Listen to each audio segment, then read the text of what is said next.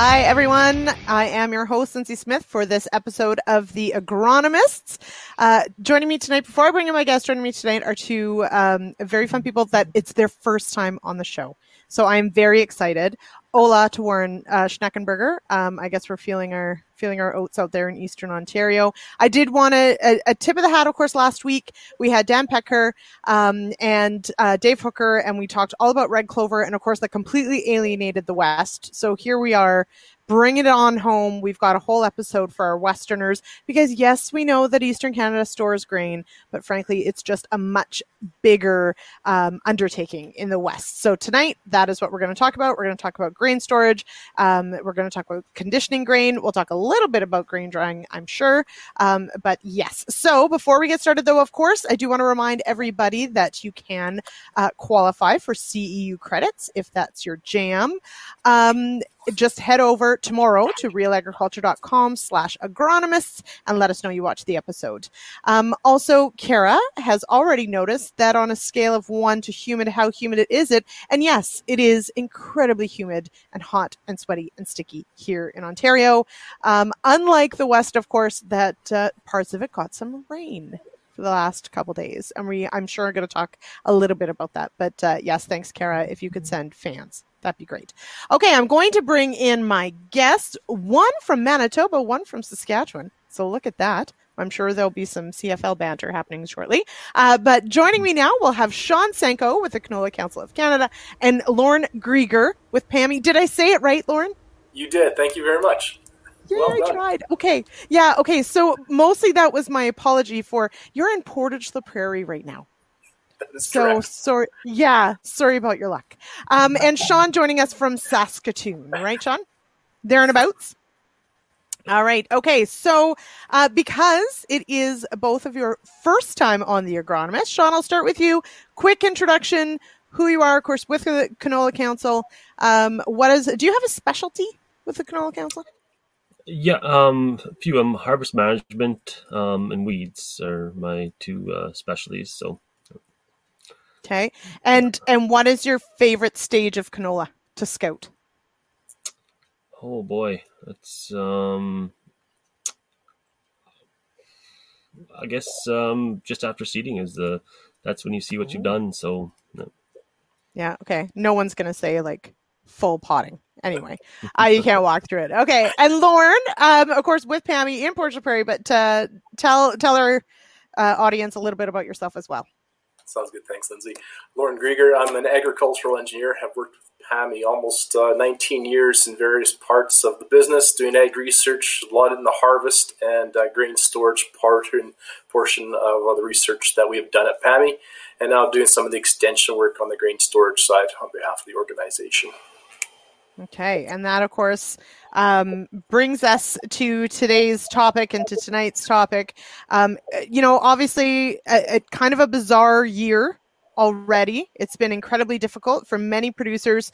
Um, we'll get into a bit about you know conditioning grain and these sorts of things. But Shawn, just to catch us up, of course, you work in the Saskatoon area.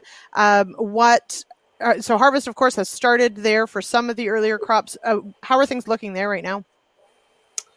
Well, um, harvest wise, it started out really as far as storage goes. I thought there's going to be no storage um, talk at all. Um, I farm as well, um, an hour east, and uh, got through some of the cereals wheat, and it was dead dry. You know, we had no rain for a long time, and then last week things just completely flipped around here now. So um, we're we are getting rain now. Um, so I'm expecting probably some tougher grain coming off, and because of the severe drought, probably some second growth in the uh, in the grains as well. So we've gone from very boring storage um, year to maybe a bit more of an interesting one. Not in a good way though. Okay. Well, is interesting ever good? That's one of those one of those words that sometimes I wonder can it be good, interesting. All right, and Lorne, of course, uh, you you are in Manitoba. Um, I did mention, uh, uh, you know, some rain has fallen in certain areas. Yeah, so uh, so catch us up on what things are like there. Yeah, no, most of the cereals are off, and, and canola is down right now, and I you know, it's interesting when you look at the years, and hopefully, storage is a very boring subject. We don't want to have any surprises. We want this to be a, just a real part of the routine of, of every day, every uh, harvest season. Um, taking me back a little bit to 2019, where it was quite dry in 2019, getting into canola close to Labor Day weekend, and then it started to rain and didn't really stop raining uh, in 2019, and storage became more of a topic. So up to this mm-hmm. point, we haven't been talking about this, but it's one of those things that as the weather changes and there's opportunity to see uh, some changes in, in, in managing the crop, that's when the conversations start again and being ready to, to answer questions on your own and, and, making sure you're prepared for any any seasonal variation that can come, even in a year that hasn't had a lot of rain up until this point. Mm-hmm. Now, I and and that's just it. We we did have, of course, excessively dry conditions in some areas, but but to a dry bias in many. Um, one of the things that I've seen coming in, and I don't know if either of you can comment on this, but seeing a lot of crickets and or grasshoppers in the grain in the combine hopper. Are those going to cause an issue in the bin? Shawn, I'll start with you. If I have a lot of them. Yeah, there's definitely um, it's patchy. Um, there's there's areas with um, with definitely um, hoppers, and um, yeah, I've heard a, large number of crickets. So, um, you know, a large amount can cause can cause a problem in the bin. They're um, they're definitely not uh, good for storage. And what would you say is the best way to get rid of them? Because I have ideas, but I don't think any of them actually work. Oh, that's uh, I mean it typically the number isn't um, large enough to be that much of an issue. I mean, you, I, I have seen them cleaned out in um, in um, really bad years with something like a, a scalper, you know, like a, um, a, quick cleaning system before you store it. Mm-hmm. But um, I don't know if there's. I mean, it's early here yet. I haven't heard of any samples getting that bad to that point yet. But um, you know, I, I may just not have heard of them. Mm-hmm. Lorne. Uh, uh, when, don't have anything else to add from what Shawn has said. You hope there isn't that many in the bin that would cause an issue. But again, those are something to wait and see here and making sure it's a reasonably clean sample whenever possible. Mm-hmm. I'll, I'll tell you that my solution is just calling it extra protein and just rolling it in. So just go with it. Right? That's that's right. I mean, people want us to switch away from meat. They're high protein. Let's just do it. So uh, we just need the marketing for it. So if somebody could solve that problem, I think everything will be fine. Um, okay, so that's what we're going to work on. All right, I I, I do want to start with, and um, I do want to start with a clip relatively early in the program. The two of you are new here, but I'll have you know I have a hard time getting to the clips.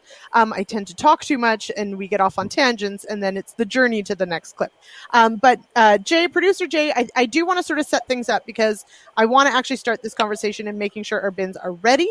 And then, of course, that conversation of yes, bringing in either hot grain or of course when we get into tough grain. So uh, this is a clip with uh, Angela Brackenreed, your coworker, Shawn, um, on on starting with clean bins and and sort of those initial considerations of storing canola, especially.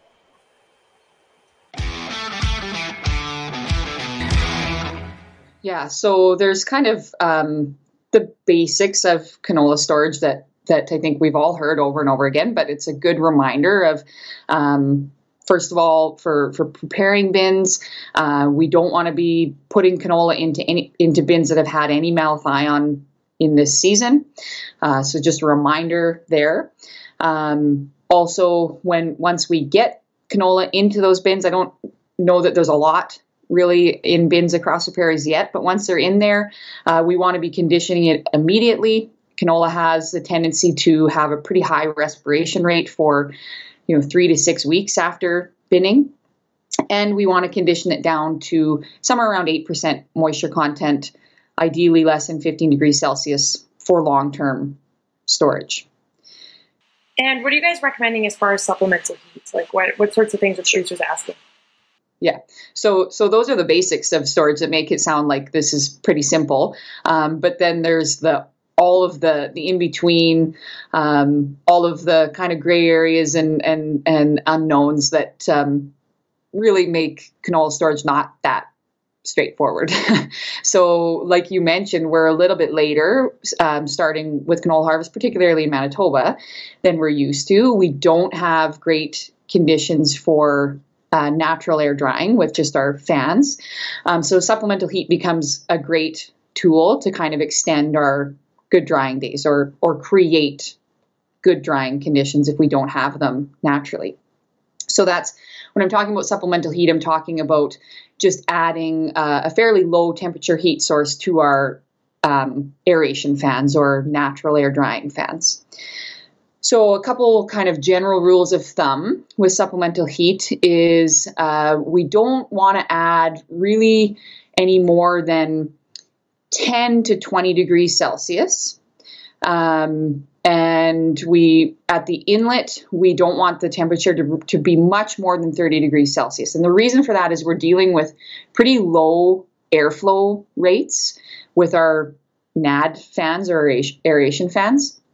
Um, and if we're adding more heat than that we run the risk of potentially like physically inducing heating of the canola at the inlet but also just massively over drying the bottom of the bin and not really reaching the upper layers of that bin. So also to, to think about is do you have adequate airflow when we're adding supplemental heat? I mean that that's important with our with our NAD fans as well, but becomes even more important when we're adding heat. So we want to see at least one cubic cubic foot per minute per bushel, CFM per bushel. And I mean there'd be no harm in being higher than that, but but at least be at one. Um, so the the general rules: one CFM per bushel, um, not much more than 30 degrees at the at that inlet, um, and should be trying to turn those bins ideally every couple three days if we're adding heat, um, and then of course, like usual, just monitoring those bins.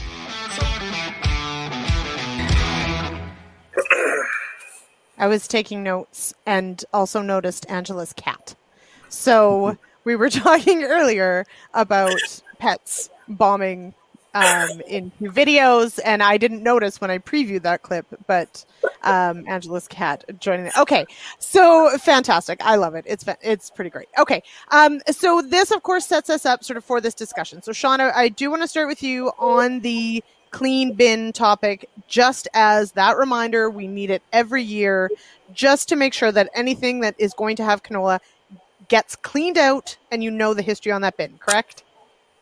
Yes, yeah, and the, and the key point is, I mean, we don't see a lot used anymore, but we definitely don't want malathion um, any of the bins. Um, it's just a an export issue, so um, we don't. Uh, we got to make sure we, we, know the history. We haven't got anything in those bins. Mm-hmm. Now, what about just like tidiness in general? And I know we all love cleaning bins, but how important is it to start with a tidy bin? Uh, I mean, it, there's a lot of reasons for it. Um, you know, one, you just don't want any extra foreign matter in there, dockage. Um, you know, it, usually the stuff left around the edges and that can be higher moisture as well. So that's going to be a starting point for any any spoilage, um, possibly from that. So, you know, getting rid of that uh, is key and um, not a lot of pests that actually bother canola, but um, you definitely don't want to be starting with anything in the bin if you can help it. So um, you know, making sure that's free of that as well. So just just getting it that good start. Hmm. All right, and so one of the points that Angela makes, of course, is that a crop once put in the bin, and with canola, she uses the example that it will respire for several weeks after it's put in that bin. Lorne, if you're comfortable with this, I mean, can you? I mean, that's canola, but every crop obviously has this sort of window of time, right, before it acclimatizes in that bin. So how important is it to sort of know what you're what you're putting in the bin and being able to manage it from that point on? Uh, that's an excellent question, Lindsay. I think that's one of the things that I try and always uh, talk to is making sure you have a plan, understanding what the condition of your grain is so that you can effectively manage it once it's in the bin. Uh, it's always a key to get it down to the moisture content you're looking for, but also it's a combination of temperature uh, as well, in addition to that moisture. So those are the two keys for long-term safe storage: dry plus cool.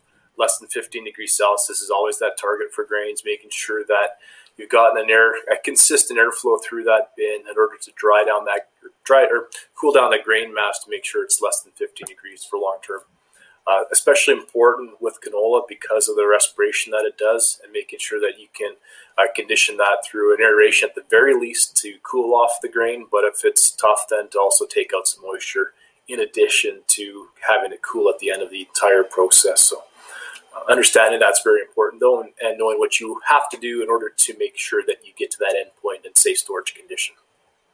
Mm-hmm. Now, Shawn, uh, when you know Angela also mentions, of course, turning that bin. So this is natural air drying, but this is with supplemental heat, which we're going to get into quite a bit more in a bit. But um, the importance of turning that bin. Should you be turning the bin even if you're just using natural air drying with canola? And if so, how often? it depends a bit on the size of the bin, but what I mean, the rationale behind it is it, it dries from the bottom, right? So you're gonna have really dry grain on the bottom, and it's um, it's gonna be kind of gradient going up. Um, so you don't want to have you know five six percent moisture canola on the bottom and ten on the top when you're done. So um, every few days is um, kind of the rule of thumb with most bins um, to turn it to kind of get that mixture back up and, and dry it evenly. Mm-hmm. Um, now, you mentioned, of course, out your way that it was quite dry, but conditions have shifted slightly to to wetter, maybe some re-wetting. So how how do you suggest that farmers sort of handle that um, that situation when putting canola in the bin? Well, you definitely monitoring what's coming off. Um, you know, what we've gone from probably would have been overly dry grain now to um, usually the biggest danger is coming out of um, weather like this, you keep trying, you know, oh, I'm a day too early and suddenly you've got a something on the truck that is, you know, 13, 14 and um, it's got to go somewhere. So you dump that in the bin and then you get going the next day and maybe it's closer to 10, but canola's got those pockets and um, you got to be really careful when you get that tough grain in there because it just takes a starting point to, to cause you problems. So if you do have something like that, you know, get it in the bin, get the, the air on it, get it, if you got something with heat, get it drying. But then also you'll have to turn it as well if you've got um, any, you know, large differences when it's going into the bin between moisture. Okay. So, Lorne, I do want to talk a little bit now about, first of all, anyone who sees NAD and actually says NAD, natural air drying. I was glad that someone reminded me what it was because I had no idea. Um, yeah. So, but um, let's talk a little bit about that supplemental heat because mm-hmm. Lorne, of course, this is something that you you've done lots of work on. There's always this question of okay, if air isn't enough, but we're not putting it through a grain dryer, the supplemental heat is the somewhere in between. So that's right. But obviously, obviously, we need to be safe in doing this. So, so what Correct. do we know about that? Well, I guess there's a couple things to always consider. One, first of all, being that the temperature is what drives the moisture from inside the kernel to the outside, and your airflow extracts that moisture now that you've removed from the kernel out of your grain mass. So it's that combination of heat to extract the moisture, but also the airflow in order to get it out of your bin. That's the, making sure that you have airflow is really key, and Angela touched on that with that one cubic foot per minute per bushel airflow rate. Um, first step is always understanding your system, knowing what your airflow rate is, and for the volume of grain that you have. Um, err on the side of caution and make sure that you have enough airflow rate to have that kind of a consistent airflow through that grain mass. It may mean not filling the bin up fully. Those are a couple things that we found with some of the research work that we've done looking at some of the, the low speed centrifugal fans and large bin sizes that you may stall your fan out if you're overfilling it. So First step is understanding your system, what you can accomplish with natural air drying in itself. The second part to the natural air drying equation is now I know what my fan is, how much airflow I have, what are good conditions for drying without having to add heat. And that's where you get into the equilibrium moisture content, your EMC charts, as we affectionately call them in the engineering side. Everybody loves EMC, right? Everyone. Everyone, that's right.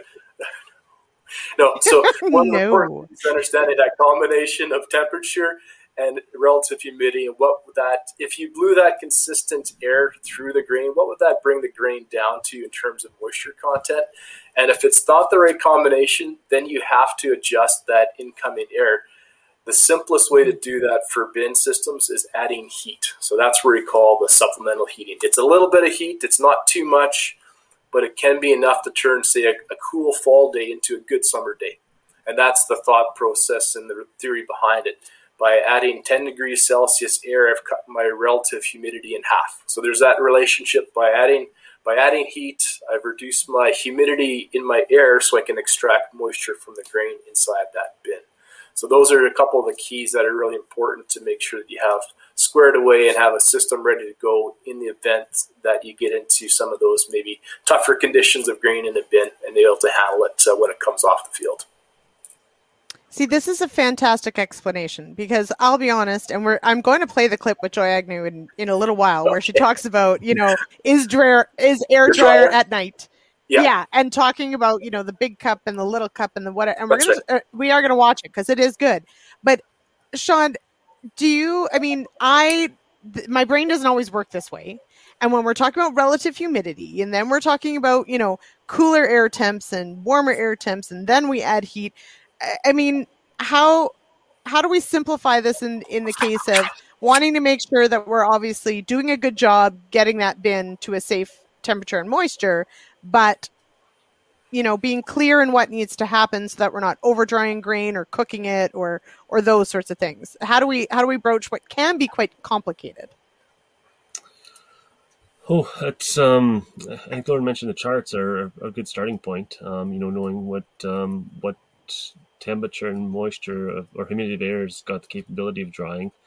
Um, and just knowing what that's going to be doing in, to that uh, grain in the bin. So, um, you know, that, that'll help determine how fast you have to turn that bin. So, um, if it's, um, you know, got a, a, large capacity to dry, that grain on the bottom of the bin is going to dry really fast. Um, you're probably going to want to be turning that bin sooner than you would if you've had, um, you know, a little not quite as good at drying days you you won't tend to see that bottom base dry out as fast. So that's about the best I can do for trying to explain it, I guess. Um. This is this is why we have people who devote their whole career to figuring this stuff out because it's because it's really complicated um, and realistically it also you know often is happening at a time where you know the the monitoring and i don't want to call it babysitting because it's a really important job but the monitoring happens long after harvest right? And the and the work that goes into getting that crop safe to store continues for quite a few weeks. I mean it's it is a it is a bit of a marathon and especially in you know maybe in a, a better production year than we're having this year out west there's a there's a lot of crop to care about. So i mean it, it is a pretty complicated undertaking to make sure you've got all those bins where they need to be um, I, we will talk maybe a bit about bin monitoring and, and some of the technology that's out there but um, it certainly does help but because we are on this topic of equilibrium and stuff. I, I we're gonna go to this. We're gonna go to this clip of, of with Joy Agnew, um, because she she was busting some myths, and Lorne, you're probably very familiar with some of these. And one of them that you know, so is air drier at night? And so this brings up the question: if you're just using air drying, do you leave your fans on, or do you turn them off? So we're going to answer some of those questions after, but let's watch this clip with Joy Agnew first.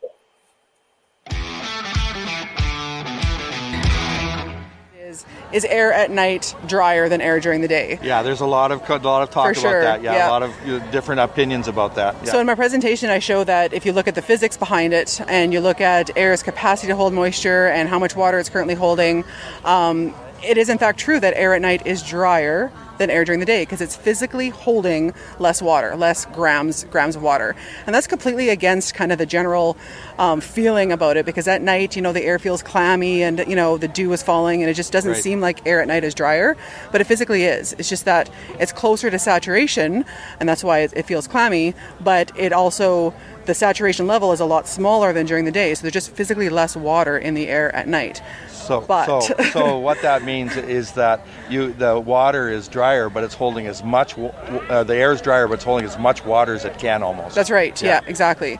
Um, but when it comes to drying grain, you're more concerned or interested in how much more water the air can hold before it becomes saturated. Okay. Because that's what's happening when you blow air through grain to dry it. Is the grain is essentially pulling or absorbing water out of the grain and then taking to the top of the bin. So it has to have capacity to hold that moisture.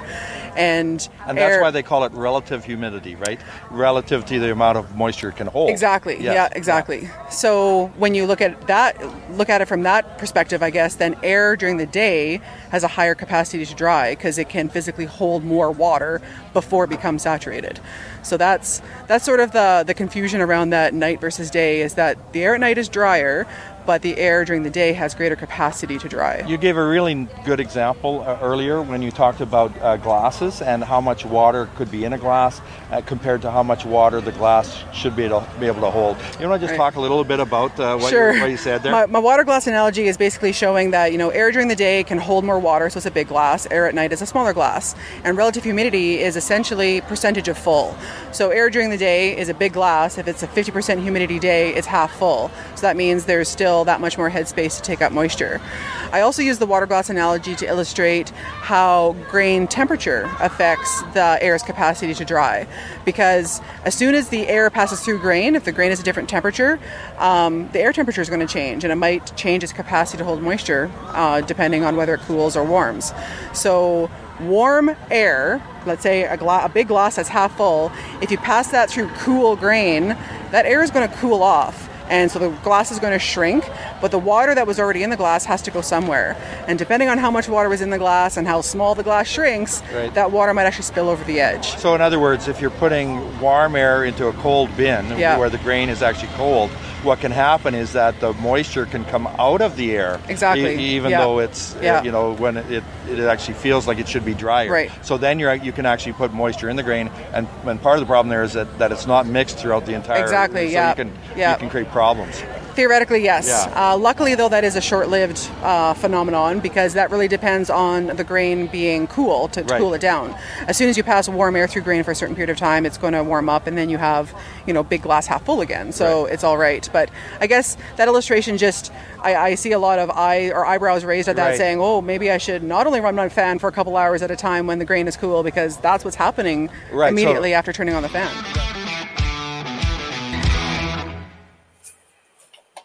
I'll tell you. And Shawn, I don't know if you've seen that clip before. And Lorne, I'm sure that you've, I mean, this is stuff that you work at every day. But the more I watch that, the more it makes sense. So that's what we're here to do is that. So I really, this discussion of, or this idea of, okay, so warm air, of course, has the capacity to hold more water. And this is what we want, right? We want that air to to cool the bin, but also to move any excess moisture out of the bin. So that's what we want. That's so then this brings up the question: If you turn your fans on, do you just leave them on till it's done, or do you turn them on when conditions are going to dry that grain? This is like, I feel like this is the age old question. So Lorne, I'll start with you. Shawn, you have time to prepare your answer based on what Lorne says. and it depends actually a little bit on what you're trying to accomplish. So it's unfortunately not as straightforward of a question as maybe as everybody hopes. There are a couple things that have to factor in. Where are you in terms of your uh, your grain condition? If canola, if it's respirant, yeah, you want to get your fan on. You want to extract that additional moisture uh, that's coming off the canola seed itself. Um, it, how long of a duration is the period where the conditions aren't ideal? If it's a couple hours, then most likely it's best to leave your fan on because of the, the value that you gain by having the airflow through the grain um, and condition it as well. If it's an extended period of time, though, yeah, it's probably time to turn the fans off if it's not ideal because you actually may be going backwards in what you're trying to accomplish. So one of the things that I always stress is making sure you understand what you're trying to accomplish with your fan strategy first, and then start making some of those decisions based on the factors that go in your ambient conditions. Where are you in terms of your conditioning inside the bin? If you're trying to if you're trying to dry or just cool, and some of those kinds of factors that go with it. But uh, definitely that the combination of warm air and the ability to, to extract moisture that's a that's a key concept that goes with uh, grain storage and bin. All right, and Shawn, would you like to see growers turn those fans on? Would you like to see them run them longer, or or how do you make that call of no, I'm going to turn it off tonight or whatever because we're close but not there? I mean, what factors in there? Well, like Lorne mentioned, we'd, we'd like to see them stay on if possible. Um, you know, it's uh, just stalling the drying is never a good thing. You can also have a moisture front kind of moving through the bin, and uh, depending how long you leave it off for, you could actually have something start to happen in that. It can even stall the air from going through when you restart, depending on how, how wet that grain actually is when you're you're moving that moisture through. Um, so yeah, and you know, for small events, um, I'd say just keep it running. You're not going to go backwards too much for those those small periods, but um, you know, if the weather turns really bad for for a, a longer period of time, you really have to look at that, um, you know, that charts again. You know, when you're adding supplemental heat, um, you know, even if it is cooler, um, but as Lorne mentioned, you, you drop, you raise the air 10 degrees and you drop the humidity in half. Maybe you're back to, to decent drying conditions, even under, um, you know, um, poorer conditions. So you just have to know mm-hmm. what, what you're putting in the bin. Um, and if you're still able to dry, then keep those fans going. Mm-hmm. Um, which actually brings us to so Jason's question. He's in Manitoba um, and says, "Is there a maximum percent moisture by different crop type that you can just put in the bin and dry with just air, or when you need to so and when you need to fire up that supplemental heat or the dryer?" So, so is there, Lorne, a, a relatively handy chart that will give you sort of crop type by moisture that probably just needs cooled? Yeah, that's a good question. Uh, not that I'm aware of, actually. So there's unfortunately maybe not quite an easy of an answer. It depends a little bit too in terms of capacity and how much time you have to spoilage. Um, again, the sooner you can get to those dry conditions, the better. That's the the less risky approach to uh, going through the process, and that's where understanding what your capacity is for your bin systems uh, relative to when you need to get that dry in front through the grain uh, compared to what other options that you have. So, well, and and there's down. moisture, but then also temperature, right? So if you're putting That's hot, right. right? So if you're like these past hot weeks that we've had, you still have to get that. Even if it's a safe moisture, you still need to get the temperature down. That's correct. The first step though is to get it dry. So you want to, if you're if you're um, not dry, dry your grain down and then cool it as that second step. So that's the first thing is to make sure you can get that process done, get the grain dry, then cool it off for longer term storage. Okay, and Shawn, what's the rule of thumb for canola?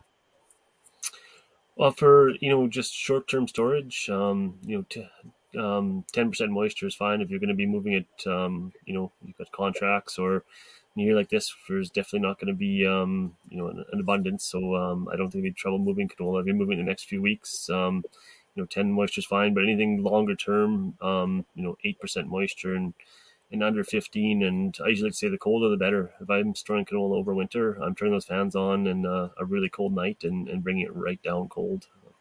Mm-hmm. I don't, uh, as far as I know, you can't get too cold. So okay, but that brings up my next question then. Um, you can freeze grain, of course, right? I mean, mm-hmm. you it does it freezes. Um, what do you have to worry about in that reverse process potentially of when those bins start to warm up in the spring? Is there a chance of sec- of of spoilage happening when things start to warm up in the spring? That was you referring to me, sorry, Lindsay, or yeah. Well, I just you know we always see those like those very nasty Twitter pictures of like bins that don't have snow on the top yep. or right or you know something got away on them and then as things warm up things get bad. So yeah, yeah no it's usually i mean the grain's got a great insulation um, you know that, that core that bin will stay cold for a very long time. But um, you can have those um, you know edges of the bin uh, just from the sun will start to warm up. So you, you still do have to monitor it. Um, you know uh, especially if you've got um, some got those snowstorms. Some will blow in on the cap, or some will blow in from under the roof. Um, and you get those warm temperatures. Maybe runs down the side, and the edge of the bin warms up. So yes, definitely. Even though it was cold and it's been stored cold, you can have problems. So you you have to monitor it. I mean that. Um, typically, it'll be right into you know May June if it's cold. Um, the, the the majority of the bin will stay cold, but um, you know yeah, there's always those um, cases where you can see something else going on. So you you have to have to be monitoring it. Yeah, I would just echo what uh, Shawn's saying there. Some of the work that PAMI did with the Canola Council was trying to make that decision. What's best in springtime? Do you uh, leave your bin just naturally warm up? Do you turn it? What's the best way? What we found was just leaving the bin and letting it warm up naturally is one of those is the best way to least risk warm the grain up in springtime. But make sure you're monitoring. That's one of the keys for any of the things that you're doing is monitor and, and take away the risk by making sure you understand what's happening inside the bin because you can't always see. There can be pockets. Some of those details become very important. Absolutely. And so on that topic, of course, there are some very low tech ways to monitor all the way up to very high tech and getting alerts on your phone and you can, you know, do all these things remotely.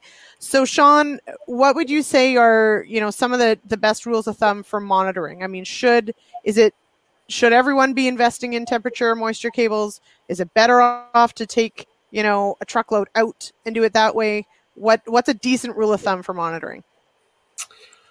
Well, you know, I guess the, all those systems work. It's just uh, the the amount of work involved in each one, right? Um, with um, temperature cables, um, you know, it's it's a bit less, but I, I still say even with cables, it um, you, you, may need to check that bin, I've, or at least make sure the cables are working well and are secured properly. I've heard stories of where you know the cable wasn't um, properly secured to the bottom of the bin. They filled the bin and the cable got pushed to the side and everything looked great till um, till they went to unload the bin and there were hot spots in there. So no matter what you're doing, it's still um, you know monitoring, making sure that um, what what's in there is in there. So um, if you've got a cable system, just make sure it's working properly and it's got the right amount of cables for the bin size. Um, so you're you're monitoring that entire bin. And if you don't, um, yeah, to, you know, making sure depending what what that grain goes in at. Um, you know, I always like to see the bin turned no matter what after harvest, just because um, there's green patches out there, or you know, you've gone through a weedy slough, or like I said, you've tried one day and it was too tough, and um, that went into the truck. So I like to see canola at least moved once in the fall um, to to make sure it's it's been mixed and safe. Okay. Um, Lorne, do you does PAMI do any have you have you done any work on monitoring in different systems? Uh, we've done uh, some work in that area. One of the keys, just want to make sure that people are monitoring how you do it. Uh, it depends on your risk level and what you want to invest in. When you look at the cost relative to the information you gain, uh, a cable is a pretty good investment when you look at the cost to a peace of mind that comes from that kind of a process. And they aren't perfect though. The more larger the bin, the more cables you need in order to uh, monitor that but there are other systems out there as well. But regardless of how you're doing it, make sure you're monitoring and understanding what's going on inside that bin uh, throughout the season. Mm-hmm. Um, absolutely. I and Shawn, you mentioned you know letting things warm up in and May and June and these sorts of things. And I just think, is anyone going to have any canola left in the bin in May or June this year? Do we think? I don't know. It'll be worth. I can't even imagine what it'll be worth. You'll be putting six padlocks on that thing. Um, f- yeah, for sure. Anyway, it'll. It's going to be an interesting year. That's for sure. Okay, I want to get. I, I want to touch back to the supplemental heat thing again. Uh, Lorne, you've got some really handy. PAMI does has, have a really great um, info sheet that covers a lot of the questions. But one of the things I think that one of the pitfalls that can happen, of course, is too high a temp at um, at the fan and what happens. So so walk us through why sort of you know if 10 degrees is good well 20 must be better and hey 30 is great why not so how do we how do yeah right like how do we decide and why is that sometimes a bad idea. Well one of the things you have to be concerned about is how long it's not just the temperature but it's the duration of the temperature and the impact that you can have on grain quality. And therefore that's the combination that you want to make sure we know at lower temperatures your impact on grain quality is uh, reducing the risk that through that process. And that's where the recommendations are typically uh, on that 20 degrees type of event we have been involved in the study with the uh, commodities in alberta monitoring uh, producers with their bins and some producers are adding uh, more heat to the bin one of the questions we haven't answered though is what is the impact on grain quality? So that's where you want to be careful. It's just that combination of of temperature for and the time. So I'm not not sure if it's on the screen, uh, Lindsay, or which or, which page would you like? We can bring up whichever one you want. Uh, there's a couple. I think I'd start with the last page that has a lot of questions. So it goes through some of those. There we go. Yeah, yep. in the bottom of the page you're looking at, and those are some of the recommendations. We're trying to limit the airflow rates or limit the temperature increase. Again, for safety for the grain inside the bin, maintaining quality. Uh, there's a lot of questions that we've gotten um, and get consistently in fall time. So that's where we've developed this fact sheet is looking at uh, making sure that uh, producers have the best information they can to answer the questions on on uh, that side of things. So 30 degrees is kind of max that we recommend, just because they don't have additional information at this point to say yeah, you can go to 35 or 40 or 50, mm-hmm. whatever it may be. But again, it's that combination of temperature and how long the grain is at that temperature that you really want to be concerned about for that. And, and that's where you can get away with with a heated air drying or hot air uh, dryer. You can go at it use a higher temperature because it's not not in that temperature range as long. So that's the advantage to hot air dryers is that short duration of the high temperature and extracts the moisture really quickly. So, but that of course brings up a whole other set of management options. That's another management question, Right. another options, and that's Right. where the grain drying conversation, especially at this time of year, is making sure you have a plan. If we get into September, what am I going to do if the fall turns into that cool kind of fall, and being prepared and going down that list. Hey, if this happens, I'm going to do this. If we get into a, a real tough condition, then I'm going to get into uh, a heated air drying system so that I know I can get that grain off, get it dried down, and then cool it off uh, later on in the fall when you get to that uh, type of a, a process. Um, And and so and I mean, Lorne, you might have a sense of this too, but Shawn, I'll ask you in your your region and in the area that you're working in, are grain dryers increasing in frequency on the farms that you visit and work with? I'd say yeah, it, it's been um, especially there were some um, bad years the the last few, so there were definitely some new grain dryers going up on farm, but also a lot of supplemental um, heaters have gone. Um, a lot of companies have started up in the last uh, few years, and the technology has come quite a quite a long ways. I, I've seen a, even with the, just the supplemental heaters to to help this along. Um, you know, it used to be you simply had to turn them on and off by hand. Then you could just set the temperature one thing, and now it's to the point where even with supplemental heat, you can say I want this relative humidity, and the you know the dry the heater will kick in and out, and um, and uh, to, just to hold that humidity. So it's there's been a, a large increase in technology. Mm-hmm. Yeah, I would echo that too, especially when you start talking about corn, then definitely there's going to be an increase in dryers. I guess in some of the presentations that we've done at PAMI and dealing with producers, uh, the number of, of producers that have dedicated drying systems, I would say, is dramatically increased, especially when you get out to the west because of the, the number of poor harvest uh, seasons we've had in a number of years in a row. So that, that combination of risk and, and realizing the maybe having options is something that uh, has definitely impacted how you go make it about making that decision about whether it's worth investing uh, in a dedicated drying system. Mm-hmm. And we've certainly, you know, uh, with real agriculture here, we've we've done some of, you know, some of those discussions of, you know, what is the what is the economic discussion that happens to decide, you know, to actually invest because these are, you know, pretty expensive setups and those sorts of things. But realistically, if you are in a trend of three, four, five, you know, tough harvests in a row, they can more than pay for themselves. Absolutely.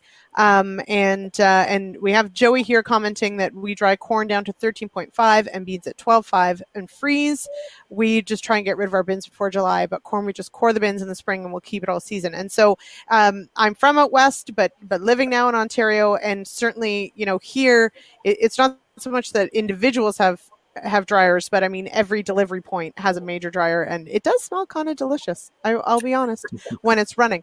Um, but I mean that is just a fact of life here because of course corn harvest um, and even soybean harvest just happens so late. So um, it is sort of a fact of life, and and we do actually have a clip of that, which I am going to get to next, which I'm very proud of myself when I get to all three clips. So I'm giving myself a pat on the back. Uh, but Kara has a question here, and I, I feel like she's leading here a bit. Uh, Shawn, what's the coolest storage drying technology you've seen in your travels? So where have you traveled that you've gone to see cool grain drying? Oh boy, that's um. I've traveled quite a bit, but um, I don't know if I've seen anything much cooler than here in Western Canada. Um, Hey, look at that. I don't know. It feels like the last Yeah. year I have no memory of being anywhere else except my house. So um, Well, yeah, that actually is probably accurate. uh, um, yeah. So you're close like dryer Yeah. Yeah, sorry, I can't come with anything exotic, but just the, the technology increases I've seen over the just through the last um, couple of tough years. Um, just the amount, even supplemental heaters with the the technology increase now, everything automated. Um, that's you know, uh, I'd say that's some of the there's some cool stuff right here in in Western Canada. Mhm. And Lorne, now you you did say you've been at this almost 20 years. So, what has been one of the biggest changes for you in dealing with some of this technology? I, I just echo a little bit what Shawn is saying in Western Canada, the technology that's coming into the grain drying and storage uh, area, the automation that goes with it. before we were talking about just leaving your fans on when we were, I was in school and there was a lot more hair on the top of my head when I was in school. That you, the the rule of thumb was you just turn your fan on, leave it. But that's changed now with the automation and controls. Partly too because of the economics that goes with it as well, where electricity has gotten more expensive. You have to factor in those kinds of considerations mm-hmm. when you look at the overall uh, grain drying equation. And the ability to automate to me is one of those things that just uh, takes some of the guesswork and answers some of these questions that producers typically have in the area. Really make it a lot easier to manage that grain drying and storage uh, come fall time. Um, so uh, lots of lots of larger grain storages too. When you start looking at what's changed here, the mm-hmm. size of bins. That's the one thing when you go past yard sites. The bins are big and there's lots of them, and that's uh, definitely a change yeah. from what has occurred in the past. So and then new technologies that go with it for monitoring too, like the GrainViz system. That's a quite a remarkable novel system for managing and being able to visualize the moisture in three dimensions in the bins. So yeah, that's some yeah. really interesting technologies out there that can make a difference in terms of how you both monitor it, but also how you market your grain too at the same time. Mm-hmm. I still can't get over the size of some of the bins out west, and the ones that have like the staircase that goes around them. Like there's some sort of you know like it just it blows my mind. And I mean, and I was used to seeing them, but it's funny because we're we're of similar vintage, I think, Lorne. And and certainly when I was in university, it was turn your fans on and leave them on. That's so what it was. Yeah. It was easy. That's what it was. Turn your fan it was on. simple. Yeah it worked. Okay, I'm not saying it did. Actually, it didn't necessarily work, but, but that was, it was bushels, easy. Four thousand bushels. It's uh, yeah. You know, it starts to change when you have twenty thousand and, and so on. So yes, the, the and north from there. Changes. Yeah, yeah, absolutely. Okay, so we we only have 10 minutes left and I promised both of you that this would go quickly. So I hope you feel it's gone as fast as as um it has for me. Um as always. But uh the last clip I am going to bring in this is my token Ontario uh, clip. So this is about drying corn. This is about grain dryer. So we did mention them uh, somewhat. So we will have a little chat about them. But uh, Jay, if we could have the clip, uh, this is with uh, James Dick with Omafra and Burn Tobin.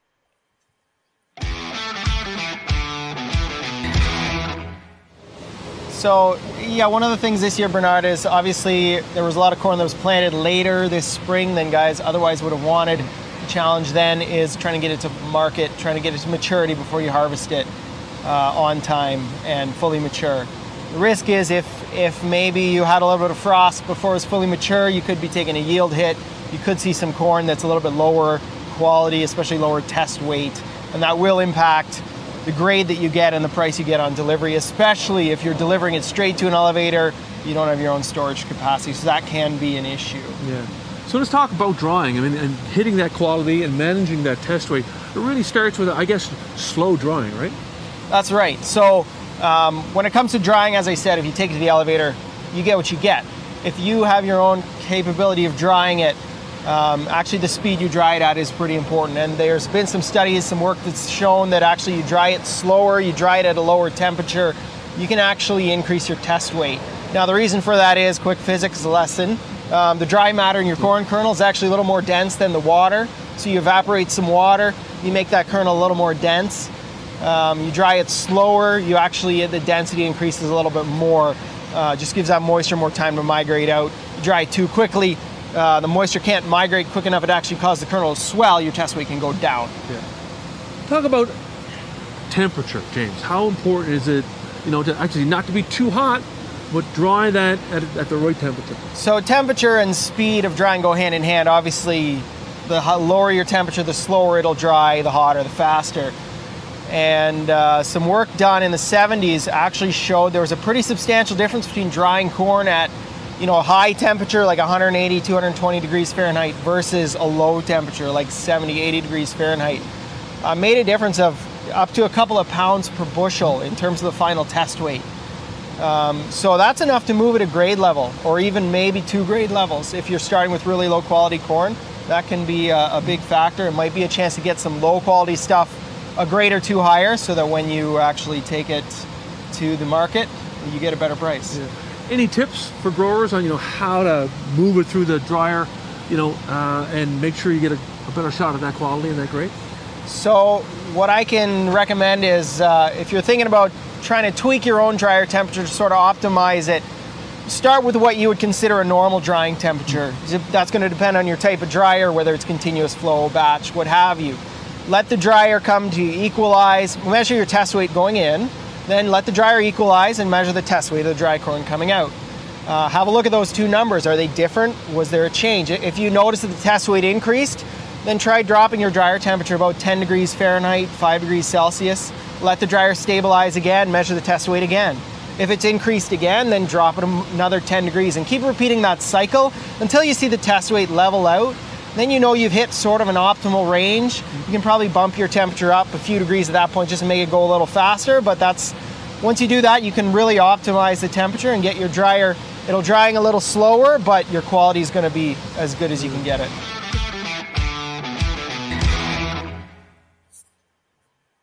So no cat in that one, but we did have a employee sneaking around the back, which always makes me happy. Um, okay, so I what I love about that clip, um, for one thing, is people standing next to each other back in the good old days. But also, you know, I found it really interesting that, of course, setting a dryer is going to be far more complicated um, than you know just just supplemental heat, but still a lot of the same principles apply. And like you mentioned, Lorne, we have to be thinking about quality, not just getting this grain conditioned.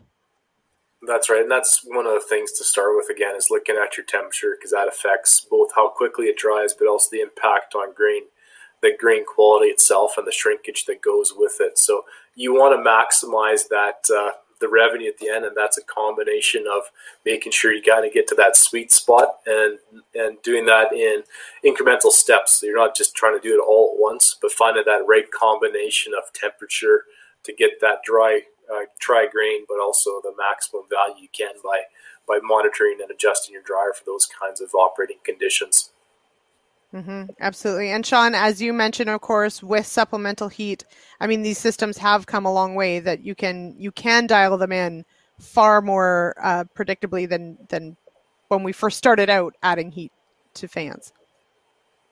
Yes, uh, as I mentioned, you can monitor you know both the, the moisture or the uh, yeah the, the humidity coming in or your temperature, um, and you know set it uh, accordingly throughout the day. Um, I think we talked about um, you know the air's capacity to hold moisture. So one thing in supplemental heat you'll find is you get later in the season, you get that hot air and cold nights. You can get a lot of condensation on the roof, the cold roof, and raining back down to the bin. So you really need to watch that temperature on on times like that. Otherwise, you'll start to have um, spoilage along the edge of the bin. So it, it's important. There's a lot of dynamics going on and making sure you you keep uh, a watchful eye on that. How terrible does cooked canola smell? Like burnt canola. I imagine it's, it's terrible. yeah. I imagine it is. I don't know. I don't have a ranking of like the worst ones. Although that is one thing. I have two things I want to I want to end with here tonight. Um, one of which is the fun one, so we'll start there. Um, least favorite crop to work with in a bin setting. Shawn, I'll start with you. Of course, you can't say canola because it's your job. No, so you have to no. pick something else on your farm. What's your least favorite to deal with in a bin? Oh, probably um, oats for itchiness. I guess would be my shoveling oh. oats is bad. Yeah, it's not fun. All right, Lorne, how about you? What which crop do you not love working with? Double down with that on the oats. You're itchy, it's just with oats. Yeah. yeah, not. I thought barley would be worse. Also, Joey Joey says when I made a comment about burning canola, he says it smells expensive. Yes. Yeah, that is true. That's exactly. But it never happens, so I don't know what it smells like, right? yeah, well, right. No, and unfortunately, yeah, uh, it's not a good smell. And yes, right now would smell very expensive. So one of the things I did want to end with, because of course we are talking grain storage, and I would be remiss uh, to not mention, of course, um, for everyone to be safe around bins, of course, in moving grain, in working in bins, and working around bins. We 100% need to make sure that we have safety top of mind. Entrapment happens incredibly quickly. Um, and of course, we're dealing with augers and trucks moving and all those sorts of things that uh, I did want to make sure that everyone is thinking about safety of course when we're when we're working in and around bins for sure. Um, we want everybody to have a safe harvest and get through this one and many more after that. So i did want to make sure that we've got uh, we've got a plug in that. Just as a reminder to everybody Um, and as a reminder, of course, we're back with the agronomist next week. I don't have a topic yet. So if either of you want to, you know, stick around after the show and let me know what we should be covering next, that would be great. Um, but I did uh, want to say thanks, of course. So Shawn Senko with the Canola Council out of Saskatoon um, and Lorne Grieger. I got it right right? With right, PAMI yeah. at a Portage Prairie. Wait, we've got um oh one last question before we go. Jason wants to know: Is there a different way to dry oilseed crops like oil sunflowers versus other crops? Do either of you have any experience? Because of course, canola being an oilseed, I know we do have to worry. You know, it's it is an oilseed, so we treat it a little bit differently than our cereals. But uh, do we treat oils sunflowers like that too? Do either of you know? Haven't done a lot of have a lot of experience on the sunflower side. Uh, NDSU's got the most information, I would say, in terms of uh, sunflowers and, and drying would be the place to look for that. Uh, Dr. Kenneth Hellevang would be the place I would check it. Yes, and I think we've even had him on the site once or twice. Um, Shawn, do you grow sunflowers? I'm gonna guess no, unless you have like an Not Instagram patch at the yeah, farm? no, I don't. Uh, I don't see many around my travels in here in Saskatchewan. no, one, there aren't many. So there you go, Jason. Head on over to NDSU. All right, Lorne, Shawn, thank you so much uh, for your expertise and for your time tonight. I really appreciate it. Um, and to everybody in the comments and for joining us, thank you so much. Um, and everyone, be safe and have a wonderful and safe harvest. Cheers, everybody. Cheers. Thanks.